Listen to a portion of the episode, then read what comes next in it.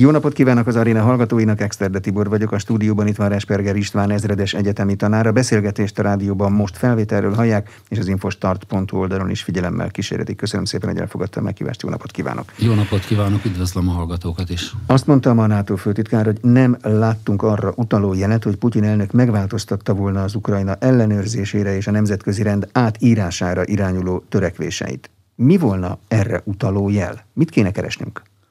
Hát ugye a NATO főtitkár úr látja a műhold képeken a csapatok mozgását, mi látjuk katonai szemmel azt, hogy mit ürítettek ki, tehát azt látjuk, hogy egy átcsoportosítás zajlik, kivonulnak a hadszintérről, a kievi részről, kivonulnak Csernyivről, kivonulnak majd Szumi város környékéről is. Ezeket az alakulatokat feltöltik, ezt követően átcsoportosítják, és a délről kiinduló Krimfélszigetről induló alakulatokkal, a Donetszki, Luhanszki térségben levő alakulatokkal megpróbálják a kelet-ukrajnában védő 10-12 ukrán dandárt felszámolni, harapófogóba fogni, bekeríteni. Ez a teljes cél, vagy ha ezzel készen vannak, akkor visszajönnek azokra a területekre, ahon most átcsoportosítanak? Mi úgy értékeltük katonai szempontból, hogy a teljes tervezés is odáig terjedt, hogyha sikerült volna Kiev is, akkor Moldáviának a keleti határáig, tehát Nyugat-Ukrajna nem is került volna föl a célpontok listájára, csak légicsapások céljából. A szárazföldi erőkkel, a beazonosított 120 zászlóhely harccsoporttal nem is lehet nagyobb területet elfoglalni, mint a határtól kiindulva, egy közel 150-200 kilométeres sáv. Mi azt látjuk katonailag, hogy a tengerpartot teljes ellenőrzés alá szeretnék vonni. Itt ugye Mikolajevnál már elakadtak, nem tudtak még eljutni Odesszáig az orosz szárazföldi erők, viszont a Krimről kiindulva a Donetsz-Luhanszki térséggel megteremtették a szárazföldi összeköttetést, most már csak Mariupol egyes részein van ellenállás. Tehát a, azok a célok, amit kitűzött Putyin, hogy nácitlanítani kell a rezsimet, megakadályozni, hogy NATO tag legyen, egy semleges státusz töltsön be és kormányváltás, ezekből nagyon sok megvalósíthatatlan, illetve mivel kijelentette azt is, hogy nem cél a megszállás, és iszonyú mennyiségű katonára lenne szükség, például csak ennek a sávnak a megszállásához közel 600 ezer katona kellene, hiszen mi úgy számolunk, hogy békeidőben ezer lakosra 50 katonára vagy rendőrre van szükség, háborús helyzetben 250-re. Ez körülbelül 5 millió lakost jelent ebben a térségben, ha ezt el szeretné szakítani Ukrajnától. Ehhez nagyon komoly erőket kellene még átcsoportosítani. Másrészt ez a katonai erőnek a céljai elsődlegesen valami sikert szeretne felmutatni Putyin, hiszen ketyeg az idő a gazdaságban, ketyeg az idő a szankciókkal, ezért úgymond arcvesztés nélkül szeretne kiszállni, vagy Harkovot célszerűsítettük, vagy ezt a közel tíz dandárnyi erőt, hogy ezeken győzelmet aratni, majd a tárgyalóasztalhoz ülni. Az is egy hosszú folyamat, hiszen ha belegondolunk egy semleges státuszba, ugye a világban öt ilyen ország van, aki semleges státuszt tölt be, Ausztria, és Svájc ilyen ország, akiknek nagy hatalmak garantálják azt, hogy ők semlegesek, a segítségére sietnek. Van még Finnország és Svédország, ők csak egyoldalúan deklarálták ezt, és Írország is. Viszont azt is tudni kell, hogy a semlegesség a legdrágább, hiszen egyedül kell mindent megoldani. Ausztria egyfőre eső GDP-je 53 ezer dollár, Svájci 93 ezer, Írországé 106 ezer.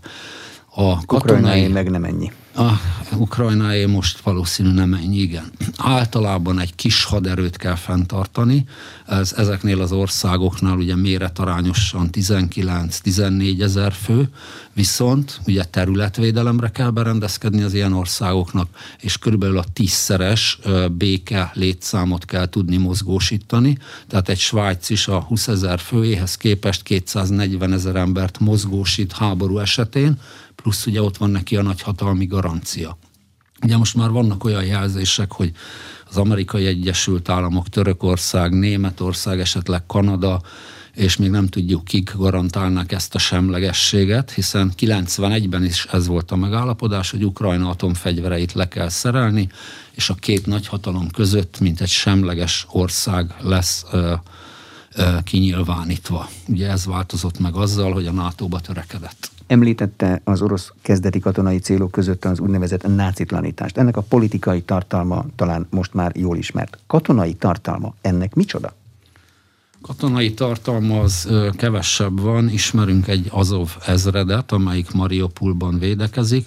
Ezek korábban alakultak egy közel 900 fős neonáci csapatra támaszkodó katonai alakulat, amely közel 9000 ember megölésért felelős a kelet-ukrajnai területeken, egyes források szerint.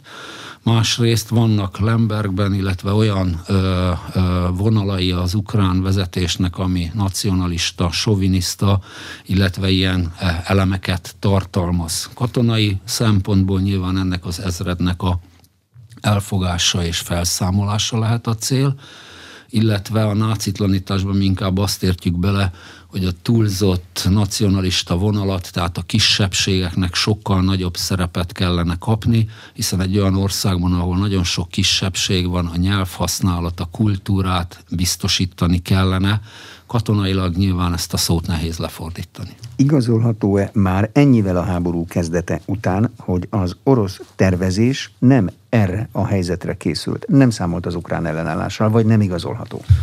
Az egyértelmű, hogy az oroszok egy kazasztáni bevonulásban gondolkodtak, hiszen ebből a közel 120 zászlóajból az egyharmadát küldték be első nap, miután légi, manőverező robot, repülőgép és rakéta csapásokat mértek, azokat is figyelmeztető jelleggel. Tehát nem romboltak le egy repülőteret, csak mondjuk két kifutópályát.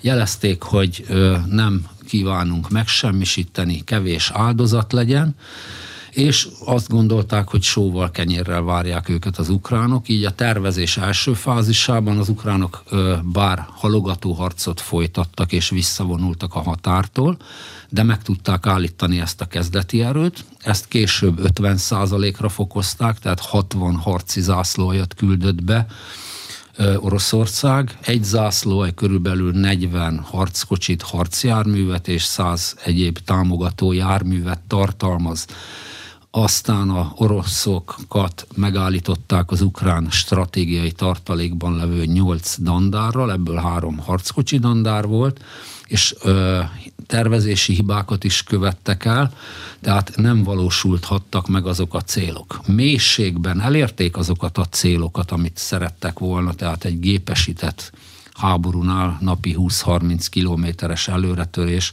sőt a Krim félsziget környékén, ugye mivel sík vidék, itt könnyen nyertek teret, 300 kilométerre jutottak előre, viszont a nagyvárosoknál nem tudják a fölényüket, a, a mennyiségi, minőségi fölényüket érvényesíteni. Ugye ott a terep az mindig a védőnek kedvez, be kell menni az utcák közé, az nem a harckocsizóknak való hely, nehéz előre jutni, helyismeret nélkül, és minden irányból lőhetnek rájuk. Az sokkal inkább a gyalogosokra, vagy ahogy az oroszok csinálják Mariupolban is, a csecsenekre bízzák inkább. Hogyan fordulhatott elő az, hogy nem ismerték fel, hogy nem sóval és kenyérrel fogják őket várni egy olyan országban, amelynek a történetét, a népességét és a nyelvét is ismerik? Ugye az előzetes felmérések szerint 18-ban jelent meg egy felmérés, a két országban elvégezték, hogy hogy viszonyul egymáshoz ez a két ország. Körülbelül 60%-ban barátinak gondolta mind a két ország, a másikat a kis testvérének tekinti Oroszország Ukrajnát. A hírszerzési információk valószínűleg alábecsülték azt, hogy egy ö, új nemzetről van szó, aki 91-ben vált ki a Szovjetunióból, és ehhez ragaszkodna, és azt, hogy ugye megkezdődött egy euróatlanti, egy európai, egy NATO ö, támogatással folyó átállás, kiképzés az ukrán haderőben, és ezeket nem reálisan mérték fel, így alábecsülték az ellenállást. Az ukrán haderő fiataljai, századosai, főhadnagyai, akik szakaszokat, századokat vezetnek, ezek már mind NATO iskolát végeztek, az amerikai feladatcentrikus ö, harcászatot jól művelik, jól manővereznek, ők nem megvehetőek ahhoz, hogy átállnak az oroszok oldalára. Ezt nem tudta az orosz hírszerzés? Az orosz hírszerzés is 8 évig készült ezekre az akciókra, de alábecsülték. Azt gondolták, hogy a, mivel az első fázis első napján Ukrajna teljes területén csapásokat tudtak mérni rakétákkal, a légierővel, a cirkáló rakétákkal, manőverező robotrepülőgépekkel, ezért azt gondolták, hogy ez a pszichikai hatás plusz a megjelenő orosz fegyveres erők az ellenállást gyengítik, és egy mondjuk mint egy grúziai vagy georgiai bevonulásnál 8-10 nap alatt teljesíteni tudják a kitűzött célokat. Ez nem valósult meg, mert az ukránok keményen ellenálltak. Tisztán katonai szempontból nézve mind a két fél célszerűen művelik a harcot? Azt teszik az ukránok, amit az ő pozíciójukból tenniük kell, és az oroszok is azt teszik, amit az ő pozíciójukból tenniük kell? Igen, azt lehet mondani, hogy mind a két fél profi módon teszi a dolgát. Nyilván más felhangok is vannak, de azért szoktuk ezt cáfolni. Ez az orosz haderő egy közel 1600 kilométeres arcvonalról indult meg, közel 120 zászlóaj harccsoporttal, gyorsan előre tört, elakadt ugyan a nagyvárosoknál, aztán azokat kikerülte, tovább támadott.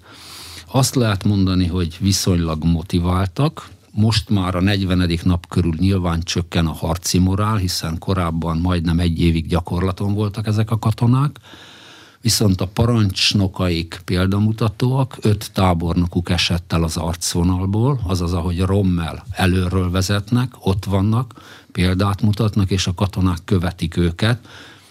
A területi nyereség is azt mutatja, hogy ezt teljesítették ukrán részről jól alkalmazzák a lesállásokat, amikor az előre vonuló erőket oldalról megtámadják, páncéltörő rakétákat alkalmaznak, ezt hívjuk úgynevezett gerilla vagy aszimmetrikus hadviselésnek, bátran manővereznek, és próbálják, főleg most már a háború 34. 40. napja körül a logisztikát kilőni, hiszen tudják, hogy az elől harcoló zászlóajnaknak, ha nem lesz üzemanyaga, lőszere, akkor nagy gondba lesznek.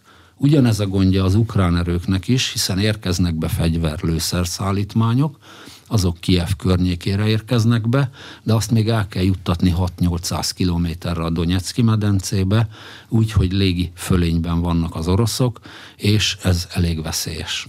Mit jelent a légi fölény? Egy civil azt képzeli, hogy az a légi fölény, amikor az ellenfél eszközei a földön maradnak, meg vannak semmisítve, ezért korlátlanul repülhetek a légterében. Szemben látható, hogy nem ez történik nem így történik, ennek három fokozata van. Van a kedvező légi helyzet, amikor egy picit fölényben vagyok, mind a két légierő tevékenykedik, mindenhol működnek a légvédelmi rakéták. Ez is fontos, hogy bizonyos magasság fölött tud ilyenkor csak a légierő tevékenykedni, tehát általában 20-30 kilométeres magasságból kell ilyenkor csapásokat mérni, mert a légvédelmi rakéták ilyen hatótávolságúak.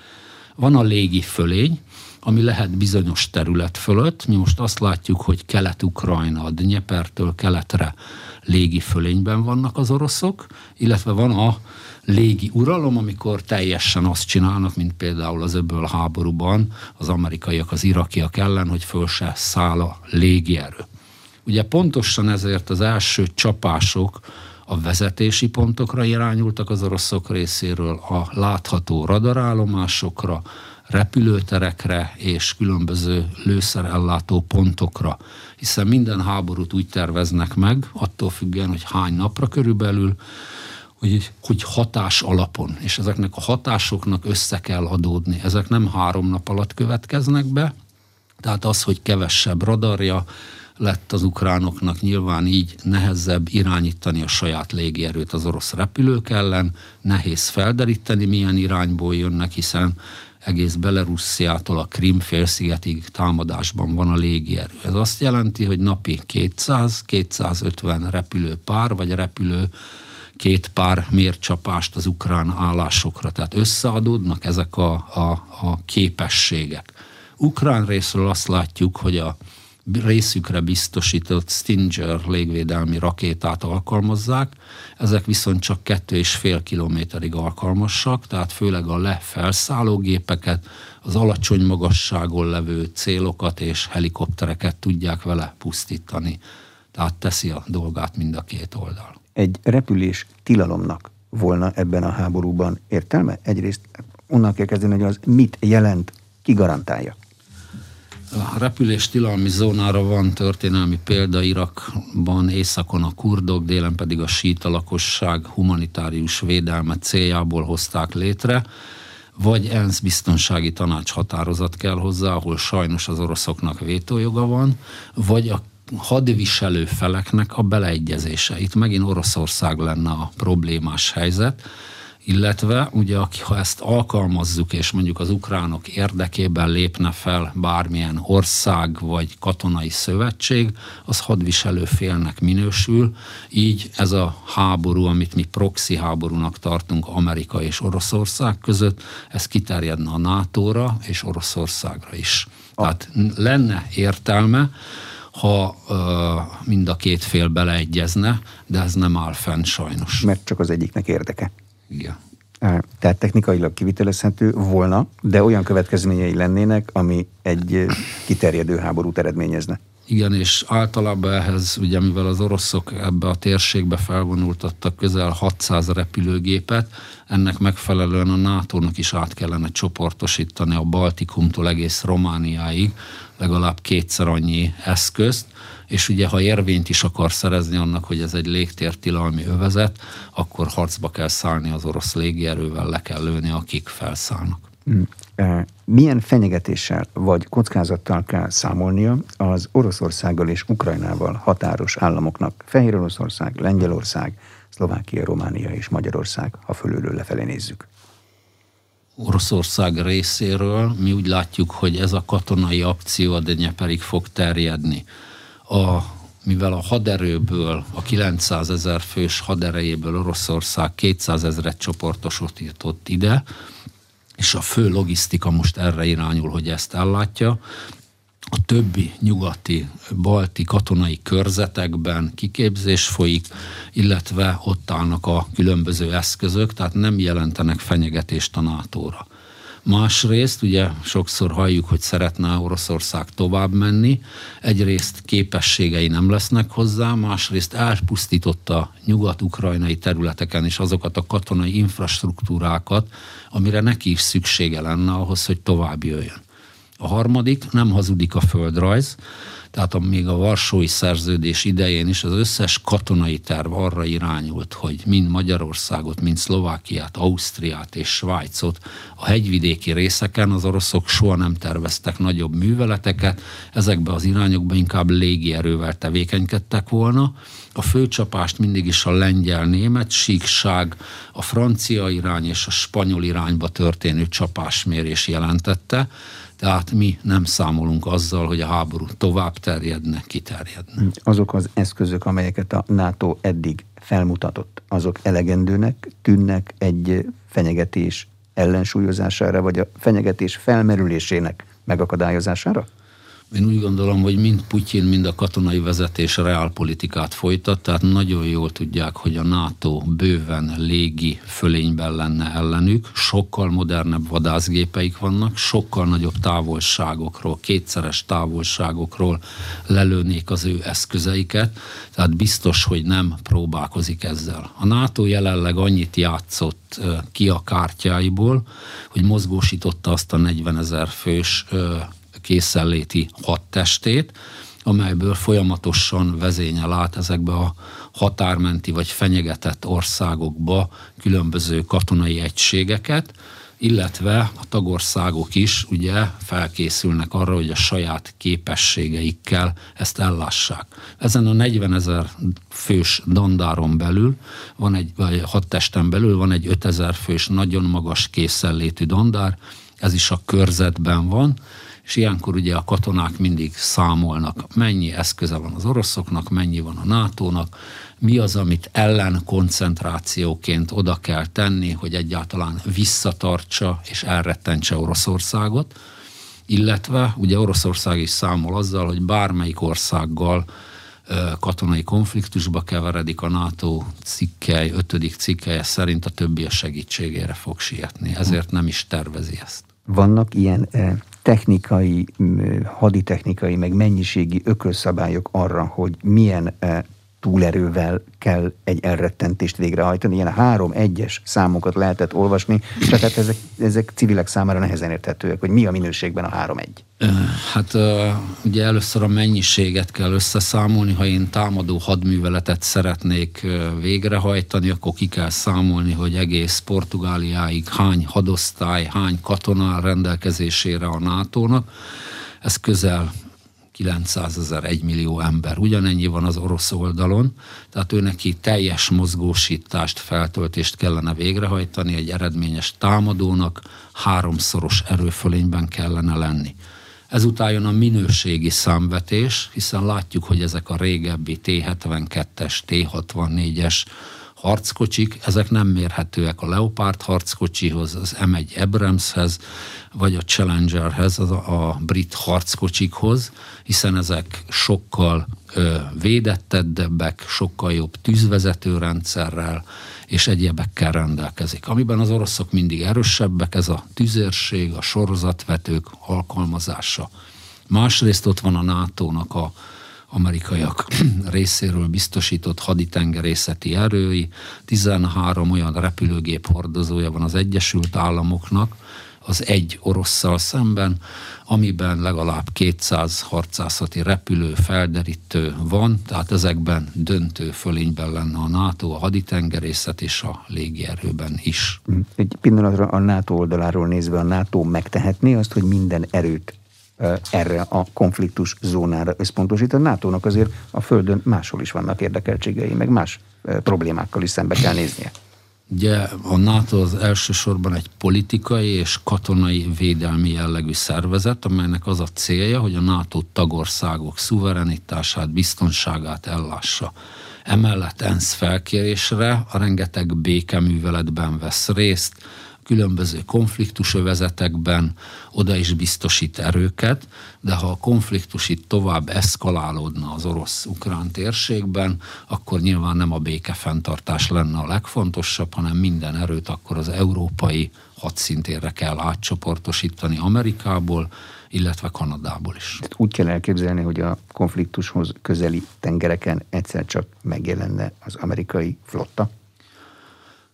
Már most is ott van például a Truman repülőgép hordozó harccsoport, amely különböző katonai és haditengerészeti egységekből, tengeralattjárókból áll.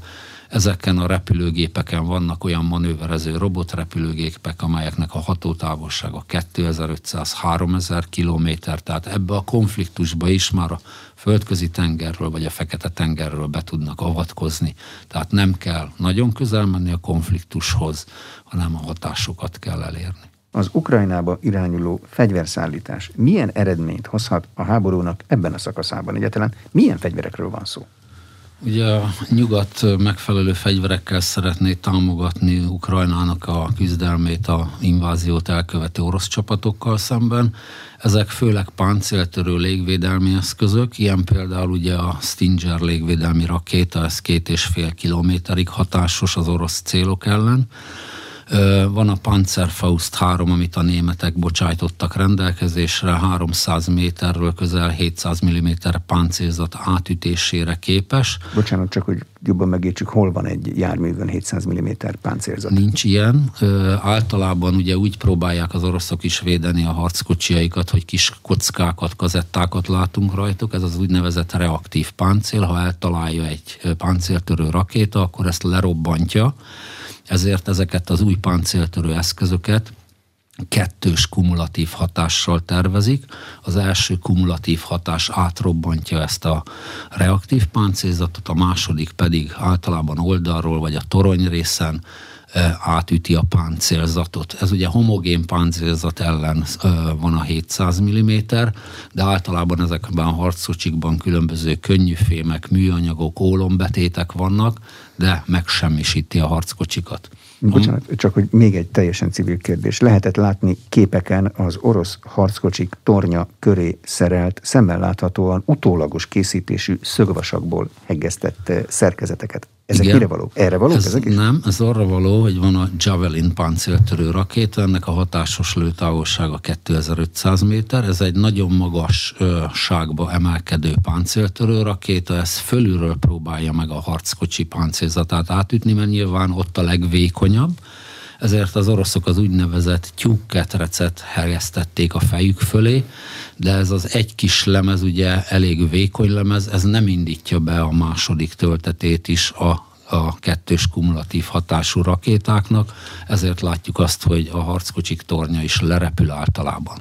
A britek vittek még ilyen páncéltörő rakétát, M. Low névvel, ez körülbelül 300 méterről hatásos. Ezek azok a modern fegyverek, amelyet küldtek. Harmadik hó 21-én Biden aláírt egy ö, támogatást, ez 800 millió ö, dollár fegyverzetről szól, ebbe van 800 Stinger rakéta, 100 kamikázé, azaz önmegsemmisítő drón, ami a harckocsikra repülés felrobban. Benne van 20 millió lőszer, hiszen óriási lőszerhiány van az ukránok részéről most már, illetve benne van közel 6000 könnyű páncéltörő rakéta, 25 ezer testpáncél a katonáknak, és kevlár sisak. Összesen Amerika már két milliárd dollárral támogatta az ukránok háborúját. Mi azt látjuk, hogy ezek a fegyverek a katonai szempontból kicsit későn érkeztek be, mert ugye lehet, hogy könnyű és egyszerű a kiképzés ezekre a fegyverekre, de az orosz hírszerzés is figyeli ezt, többiet elfogtak, és már saját részen alkalmazzák például a Javelin pancéltörő rakétát, Másrészt erre ki kell képezni a katonát. Ugye más a lőtéren, amikor van idő felkészülni, tűzszakaszra menni, lőni, meg más, amikor szemből lőnek, be kell várni a harckocsit, és pillanatok alatt kilépni, lőni, eltűnni. Tehát ez egy kicsit késve van. Másrészt itt is a földrajz a távolságok, 6-800 kilométerre kell eljuttatni ezeket a fegyverszállítmányokat, és azért ez nem egyszerű feladat az ukránoknak a Krímig, vagy éppen a Donetsz medencéig eljuttatni. Látszik, hogy hogyan tudják eljuttatni a műholdképeket, mi civilek is látjuk, és azt látjuk, hogy a harckocsik, a harci járművek általában a közúton közlekednek. Télen különösen, mert fagy van, nagy hó van, Ukránában most meg, amikor meleg van, akkor meg megint különösen, mert emerülnek a sárban. Tehát úton mennek? Mm, általában úton, vasúton jut be, hiszen a lengyel, mm, belorusz és lengyel-ukrán határ még átjárható. Általában fedett műveletben viszik tovább, ilyenkor zöldséges kocsi, mentőautó, bármi szállíthat rakétát, hogy eljusson a harcoló katonákhoz. Az eredményesség alapján azt látjuk, ugye ahány forrás nézünk, annyi harckocsit lőtek ki. Körülbelül 300 harckocsit lőtek ki az ukránok az 1200-ból, ami ott van, ez nem jelentős orosz részről, mint veszteség, tehát ezeket az eszközöket tudják alkalmazni, hatása van, ha előbb érkezett volna és több van, akkor esetleg több járművet lőnének ki. Amivel gondjuk van az ukránoknak, egyrészt a magasabb légvédelmi, magasabb hatótávolságú légvédelmi eszközökben szenvednek hiány, illetve hogy az orosz tüzérségben és a sorozatvetőkben nem tudtak kárt tenni, ugyanis a Grad sorozatvető az oroszoktól, ami minden harccsoportban van, 6 az 30 kilométerről lövi a városokat, a célokat tömegtűzzel, a Smerch sorozatvető viszont 70 kilométerről, tehát ezeket nem találják, és nagyon védett helyről tudnak csapásokat mérni. Védett hely, ez azt jelenti, hogy mozgathatják is? Pontosan, ezek, ezek, ezek ugye gumikerekes járműre szerelt, mind a katyusa eszköz volt, könnyen mozog, egy perc alatt ellövi a javadalmazását, és már is fedett helyre megy, újra töltik a rakétákat, új tűzszakaszt foglal, és újra csapást mér, tehát ezek elég veszélyes fegyverek az oroszok részéről. Fegyvereket fedett műveletben, mentőautón, zöldséges autón szállítani nem vezet oda, hogy előbb-utóbb a valódi zöldséges, meg a valódi mentőautó is célponttá válik? Nyilván az oroszok is tudják, ezt, hogy milyen módszerekkel viszik, hiszen nem tudja egy konvojba vinni, mert akkor azt rögtön megsemmisítik.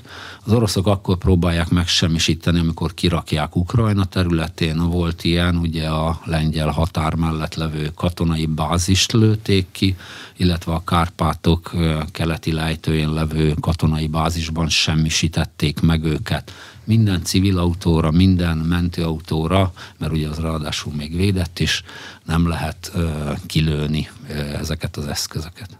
Mariupol ostromának mi a katonai jelentősége? Ha így dől el, meg ha úgy dől el?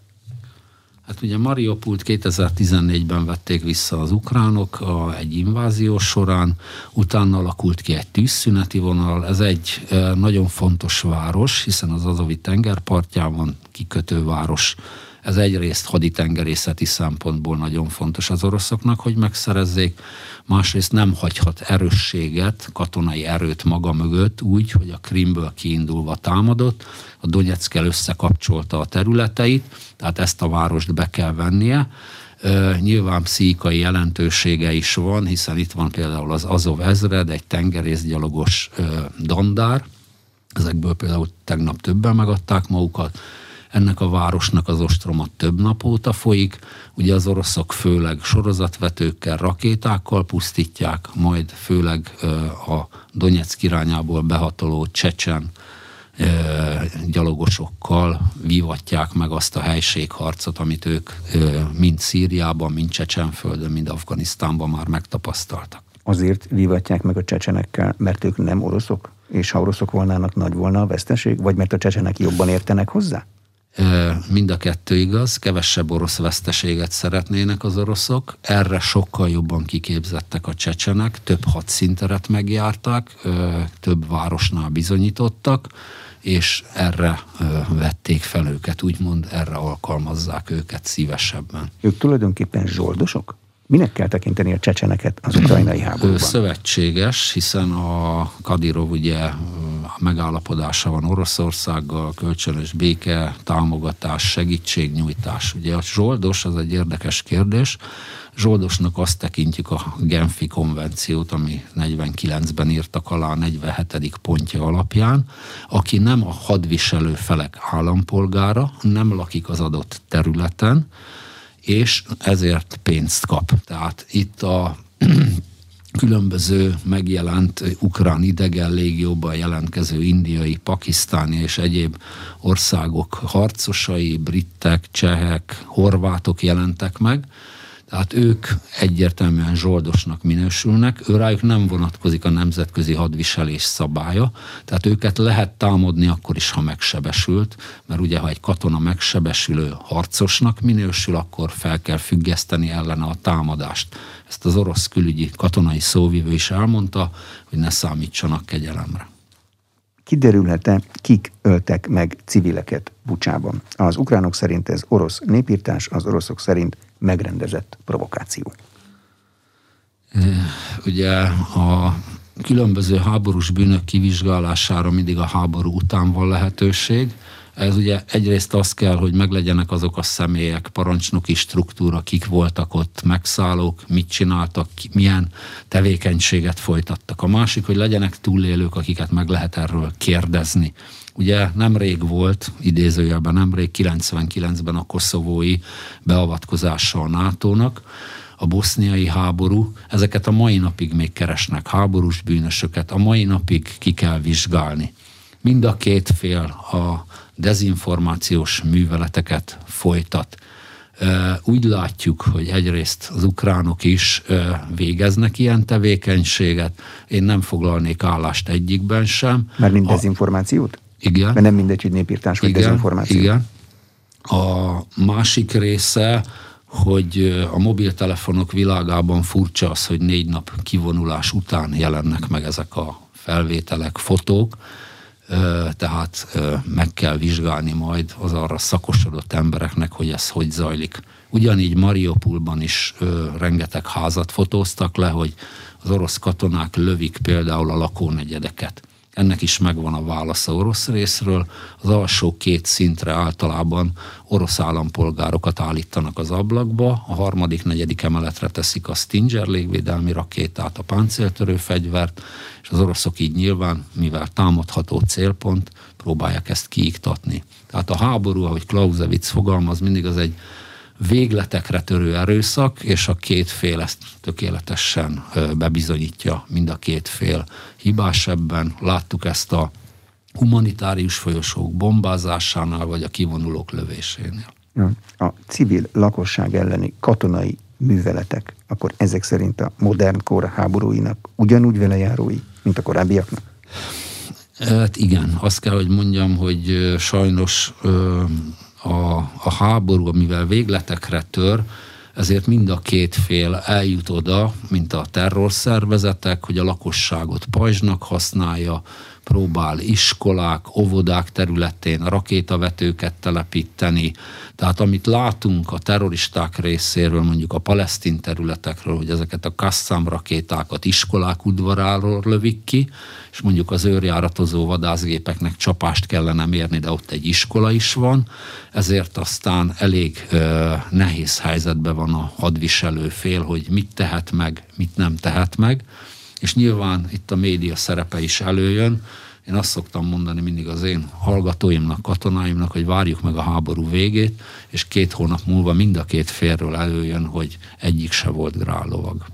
Oroszország azzal vádolta meg Ukrajnát, hogy orosz területen állomásozó katonáira lőttek Korksznál. Korábban azzal vádolták az ukránokat, hogy orosz területen található olajfinomítót támadtak meg, ezt az ukránok tagadták.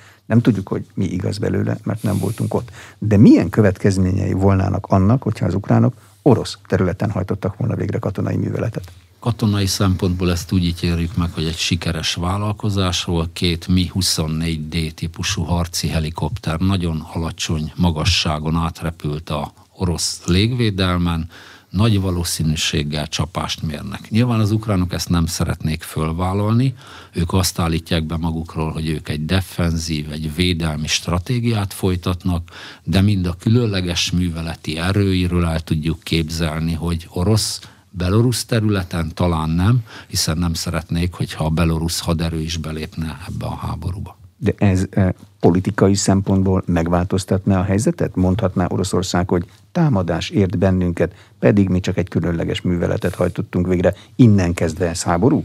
Vagy ez nem, civil okoskodás? Nem, nem, hiszen ezek olyan kis harcászati jelentőséggel bírnak, hogy két helikopter berepült. Ez, ezt az első pillanattól lehetett volna várni, hogy sőt, ha egy erősebb stratégiát folytat, akkor mondjuk megelőző csapást is mérhetett volna, hiszen láttuk a felvonuló katonai erőt, annak a logisztikáját esetleg kilőhette volna. A megelőző csapás, ez a háború szabályaiba belefér? Attól függ, hogy a nemzeti katonai stratégiájába hogyan fogalmazzák meg ezt. Az oroszoknál egyértelműen benne van, hogy megelőző csapást mérhet, ha úgy ítéli meg, hogy felvonultak az ország ellen. Nem tudom, a ukrán katonai stratégia egyáltalán ebben foglalkozik-e, de ez általában hadműveleti szint, tehát rakéta, helikopter és egyéb csapásokat tart egyben. Ez egy kisebb katonai vállalkozás volt a saját létesítmények szándékos támadása az szóba jöhet ebben a háborúban? Mert ilyen hírek is vannak időnként. Erre mondjuk, hogy ugye a, az a hadiokban van az úgynevezett ö, ö, ö, hitszegés, amikor mondjuk valamit úgy állítok be, hogy az mondjuk egy kórház, és valójában tele van katonákkal. Akkor ez ugye ez hitszegést követel, aki ilyet követel, viszont a másik fél ezt akkor jogosan támadhatja. Ugyanis egy háborúban, amikor kijelöljük a célokat, azoknak elsődlegesen meg kell különböztetni katonai, nem katonai. Mi a katonaiakat választjuk ki. Sőt, ilyenkor még a jogászok akkor is beleszólnak, hogy ez sajnos egy iskola közelében van, egy kórház közelében, le kell venni a céllistáról a légierőnek, a tüzérségnek, és majd, ha közelebb érnek hozzá, akkor tudják ezt megvalósítani. Láttunk ilyen példát, amikor a robbanások nem arra utaltak, hogy kívülről jött a robbanás, hanem belülről. Tiltott fegyverek használatának vágya is rendszeresen fölmerül. Mi számít egyáltalán tiltott fegyvernek egy totális pusztításra szervezett háborúban? Hát ebben a háborúban ugye két ilyen fegyver merült fel, a kazettás bomba. Ez a kazettás bombát a mind a két fél pont elutasította azt a szerződést, ami ezt betiltja. Ezek a kazettás bombák egy nagy bomba, amiben sok kis páncéltörő rakéta van. Ezt arra találták ki, hogy ha jön egy nagyobb harckocsi támadás, kilőjük a harckocsik fölé, lehetőleg sík területen, nem erdős, hegyes, nem városi területen, és akkor sok harckocsit a kis rakéták megsemmisíthetnek.